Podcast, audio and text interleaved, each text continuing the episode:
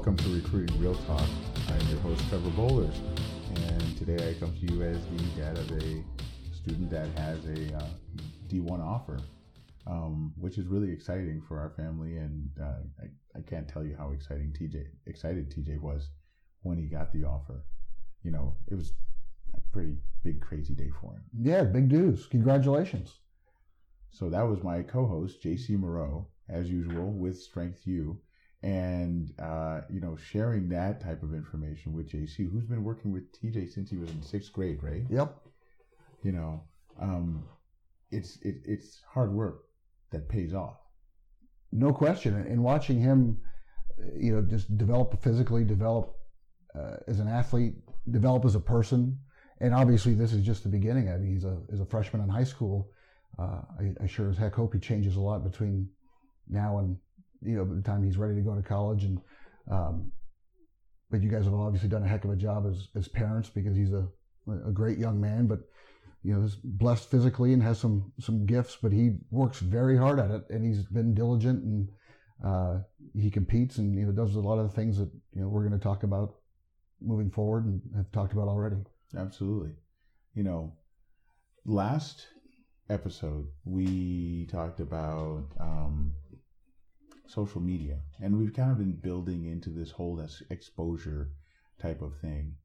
But the thing I want a lot of people to understand is that regardless of your exposure, if you don't perform on the field, if you don't perform where people are watching you, where people can see when the proverbial bullets are flying, it doesn't matter because people want people who are going to perform and play and meet expectations. Unfortunately, unlike the business world or corporate America, where you can market something and it's sort of smoke and mirrors and they play on our emotions and our different senses uh, or lack thereof. Recruiting doesn't work that way. I mean, you're you want to put yourself out there, be seen, get noticed, get your name out there, but like you're saying, at the end of the day, if you don't have a product to sell, a legitimate product, it's going to be really easy for the coaches to see through that very quickly.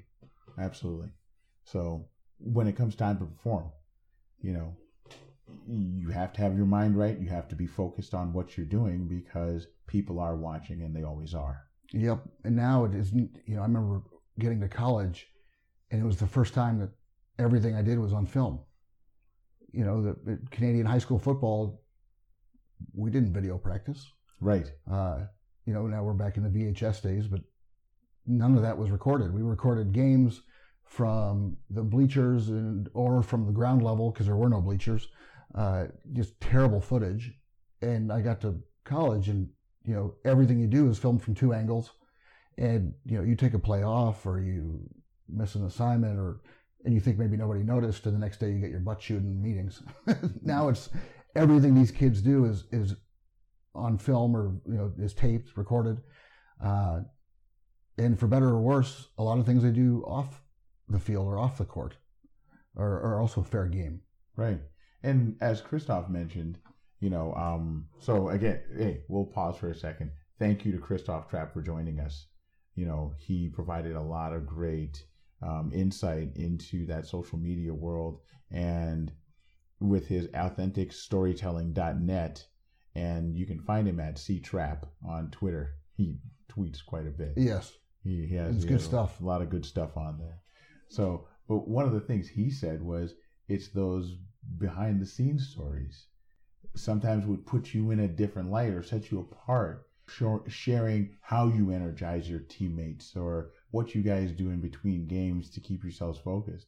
That sort of stuff, where a coach could look at that and be like, "Huh, you know, you don't really get to see that from a from a kid." No, and I don't think uh, you, a kid's personality is always going to make or break whether or not a team offers them.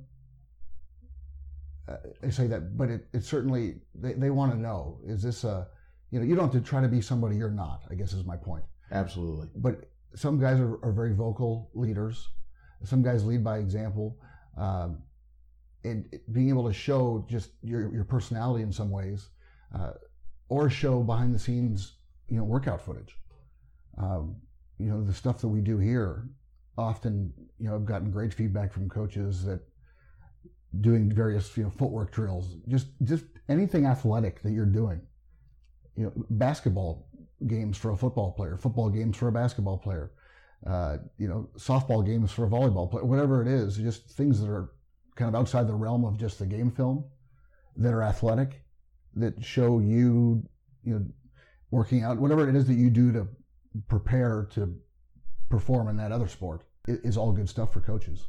The part of all this that gets really exciting though is not only being able to share your offer, but if your friends or teammates or your club team guys are, are getting accolades, sharing that sort of stuff on social media and getting their names out there really helps you as well because you're out there with and, and being associated with people who are on a high level as well. High level guys, you want to find others to work with, to be around because you can push each other, you can share each other's, you know, successes and stuff like that as well.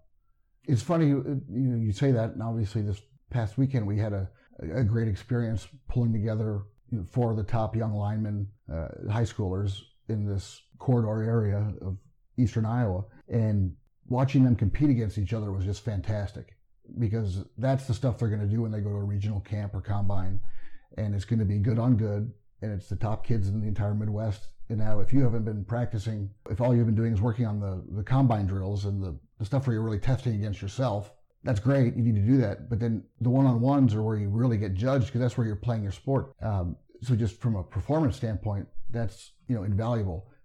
From a social media standpoint, it's interesting because as I watch kids following if you will, the, the number of followers grow, is often in direct correlation with who they are following and who they're retweeting and who they're, like you're saying, if you're a high level kid who has offers and you're retweeting about other kids that have offers, chances are both of you have significant followings. Right. And right. you just grew your network by retweeting somebody else's tweet or that fan base of that college because people are fanatical. I mean, Absolutely. Recruiting has become a year round business and it's almost a sport. I mean, the way people follow it. Yeah, absolutely. So then that takes us to our mailbag. We have questions yes. from parents. How exciting is it's that? very exciting. Very yeah. exciting. Somebody finally well, we pulled the trigger and, and drop questions. Yeah, we, yes. so we'll cover a few. All right. So Kyle's question on social media was there you talk about the public pers- persona or the public profile but then what do we keep private now my answer and our answer back um, from our experiences right has been their their friend group stuff where it's just the kid. I we don't let that be public posts. We let that post privately to their friend group. You have to be followed by them to receive those posts. So if you're followed by them and we've instructed them, if this person is part of someone you know in life, then you you you can follow them and then you can share your personal stuff with them. Otherwise, everything else goes on our public recruiting profile. Which is a, smart way to do it because there's no one way to do this. This is you know parent to parent or parent by parent you know what they deem right, they you know how mature they think their uh, child is. But I think with the what recruits can, recruiters can see, what coaches can see, you want to keep as positive, as athletics related, uh, or just positive accomplishment related as possible. And even uh, goal related, right? Yes, I mean anything that which I would put under the like the positive category of you being somebody who has goals, who's striving for excellence in the classroom and you know the community in sports obviously uh, but just zero negativity zero you know i'm not saying you shouldn't be controversial or but in recruiting in, in my opinion better safe than sorry. Absolutely. You know no need to ruffle the feathers if that may turn somebody off. Yeah. So then the next question we got and this was actually a big question. We got four we had four people ask us this is when you go to set up the recruiting profile, right? What do you put there for the name? you know? And my answer was there's two there's two things. There's the at handle and then there's the actual name of the profile. And i and i said you want to put your actual name on the profile. No question. Uh, like i told you it makes me drives me nuts when i'm actually trying to help somebody out by tagging them in a, in a video of something they're doing again in, in workouts it's athletic they're doing you know, some sort of jumps and they look particularly good doing them. And i'm trying to tag them in the video or the post and i can't find their handle. And i know they have a profile but i can't find it right Um, because it's not their name it's not their name it's some and their handle isn't their name neither of the two things is their name Right. And that, you know, when a coach goes to search for your, which they'll do um, early on, if they're recruiting you, they're going to want to do that almost like in an investigative way. And then also just to follow you. People are using social media to announce things, but they're also going to do it to dig for dirt Mhm. if you're silly enough, foolish enough to put that stuff on there. Um, but if they can't find it, that doesn't do you much good. Right. And well, for example, though, in my son's case, TJ, his actual name is Trevor.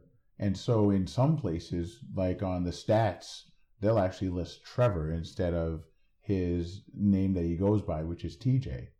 Um, and so at times it could get mixed up in that way, but we always make sure that somewhere in his profile he lists Trevor as the, his his main name or his official name, I guess.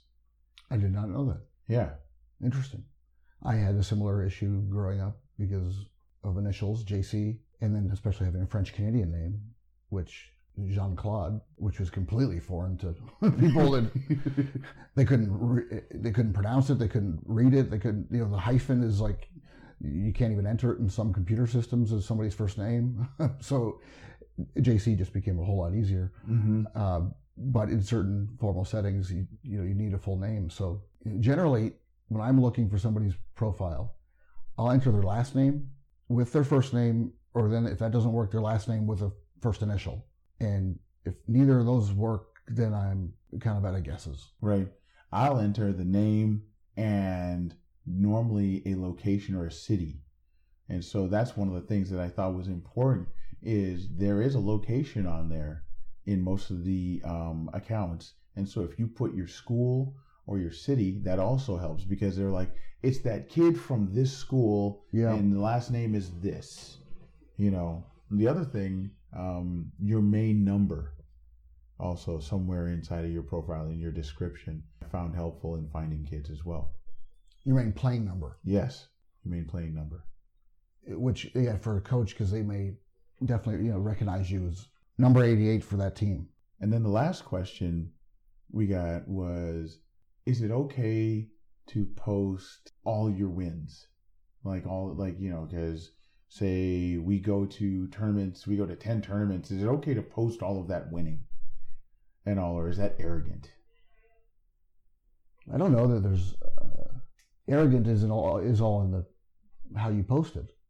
Um, there's cocky, and there's you know almost taunting uh, people, and there's celebrating, and there's a difference.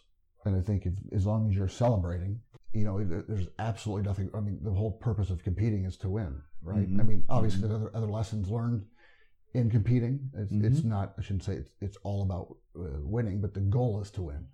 Um, so if you're winning, you should celebrate that. Celebrating, Celebrating. doesn't mean you're rubbing it in somebody else's face, Right. telling somebody else sucks, you know, uh, whatever it may be. But, Yeah. but uh, you know, celebrating your teammates, celebrating your coaches, celebrating your your, your family, giving thanks. Um, I mean, those Yeah. are all things I don't know that you can do Yeah. too much of. Yeah, I agree. I agree. So, hey, peeps out there, if you're interested in celebrating this podcast because you really enjoyed it, please give us a like on uh, either SoundCloud, SoundCloud or Castbox or iTunes or wherever it is that you liked uh, the show. Um, we're also going to post this out on Facebook for everyone to access it and uh, be retweeting it on Twitter. So, this has been Recruiting Real Talk.